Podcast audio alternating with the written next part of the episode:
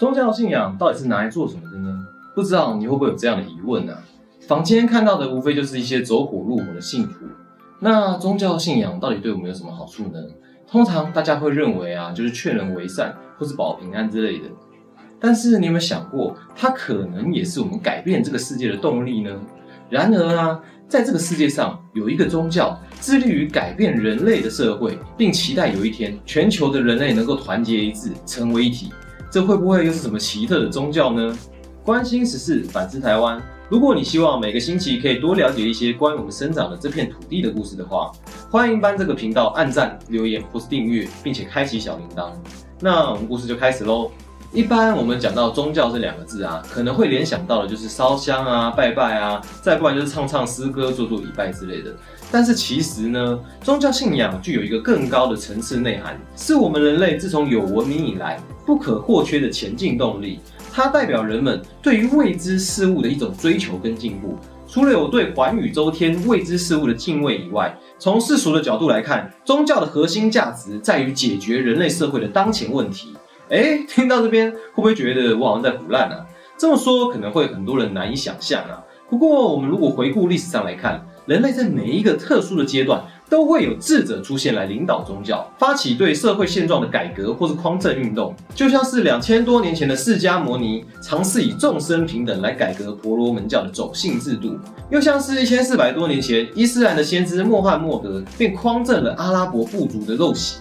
也就是说啊，随着人类文明的进步发展，宗教也跟着与时俱进。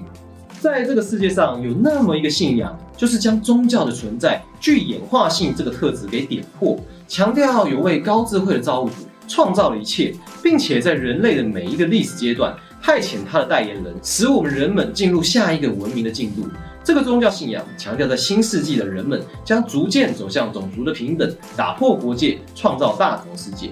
他名叫巴哈伊，著名的华人歌手方大同，他的名字就像是他的宗教信仰一样，便是出自于巴哈伊。在阿拉伯文里面，巴哈的意思是光芒，作为宗教词汇使用，则意味着真主的荣耀或是上帝之光。所以巴哈伊的意思则是追随真主荣耀的人。因为这个宗教主张创立大同世界，使他曾经有一段时间在华人世界里面被称为大同教。哇，听到这里，大同世界有可能吗？那他们又是如何追求的呢？巴哈伊的信仰现今分布在全世界两百多个国家，信徒有将近六百万人左右，是目前分布区域最广的新兴宗教。源自于十九世纪伊朗的新兴宗教，具有古波斯传统和什叶伊斯兰和苏菲主义的传承。如果我们从学术的角度来看呢，可以将巴哈伊信仰分为政治、宗教跟教育三大面向来解读。政治方面，除了巴哈伊跟传统伊斯兰国家之间的问题以外，巴哈伊也在各地设立相关的机构，训练专业的人员，并且积极将巴哈伊信仰中的核心教义“地球哪一国，万众皆齐名”的概念传达出去。简单来说，就是要在未来建立一个统一各民族、宗教。货币跟政府的大同世界，巴哈伊认为这样才能够带来世界和平，所以啦，巴哈伊希望实践这些想法，而在世界各地积极行动，像是从一九四八年起参与联合国，成为常驻国际的非政府组织，透过积极参与国际组织跟活动，将这些理念传达出去。在宗教方面，巴哈伊则是相信一切的宗教都来自于同一个本源，在道教为昊天上帝，也就是民间所知的玉皇大帝，在儒教为上帝。哎，等等。儒家是宗教吗？哎，是的，没有错哦。在西方国家认为，东方的儒家算是一种宗教信仰哦。在基督宗教为耶和华，当然也有别的译称啊。在佛教为真如，真如从一般的解释来说，就是法的本性，就是我们常听到的道法自然，让事物如同它存在一般的存在，成为它成为的那个性质。讲到这里，我好像也悟了。在印度教为毗湿奴，三步就能够走遍世界的那位。说到这里，会不会觉得好像有一点点混乱了呢？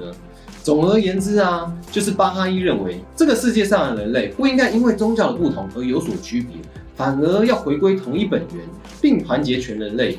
教育方面则是强调灵性跟科学两者并重，认为人类除了提升造物主所给予的灵性以外，还要维持物质上的发展，两者如飞鸟与鱼般达成平衡，两者兼具。而政治、宗教、教育这三者在巴哈伊信仰里面可谓是三位一体啊，缺一不可。哎，那我们讲了那么多啊，这个巴哈伊宗教会不会其实根本就没有传到我们台湾啊？巴哈伊的教徒当然没有这么好坏坏嘛。我们台湾作为地球村的一员，可是在东亚始终扮演着重要的交通枢纽呢。最初是在日治时期，由伊朗茶商乌斯库里在基隆港分享巴哈伊杂志，作为这个信仰遇见台湾的开端。而真正在台湾扎根，则是在战后。由当时的巴哈伊领导人首基亚芬蒂，在一九五零年代派遣信仰拓荒者到台南设立了第一个地方分会，也就是今天位于台南大学路的台南巴哈伊中心。所以最初台湾巴哈伊成员大多来自于台南，尤其是以成功大学的师生为主要群体，像是贺成慈、王继昌、左立时等知名的学者，都是在那个时候参与巴哈伊信仰。然而，巴哈伊信仰是在什么样的机缘下进入台湾的呢？又是如何在台湾发展起来的呢？总不会就这样莫名其妙的发展起来了吧？他们的经验又可以带给我们什么样的借鉴呢？在接下来系列里面呢，我们要一同来探讨这个来自于古老中东的新兴宗教，从巴哈伊的起源开始谈起，追随它在台湾发展的东西，揭晓它给予我们的启示。最后啊，我们想邀请大家一起来思考几个问题：一，你认为宗教到底是心灵的寄托，或是社会进步的动力呢？又为什么呢？二。人类一家的这个概念是真的有可能在这个世界上实践吗？三，除了政治跟外交以外，透过宗教，你觉得台湾能够站上国际的要角吗？欢迎你在底下留言跟我们分享你的看法。如果我们有什么不足的地方，也欢迎你在底下补充说明。让我们一起打造一个更好的公民社会吧，一起成为一个 Batman。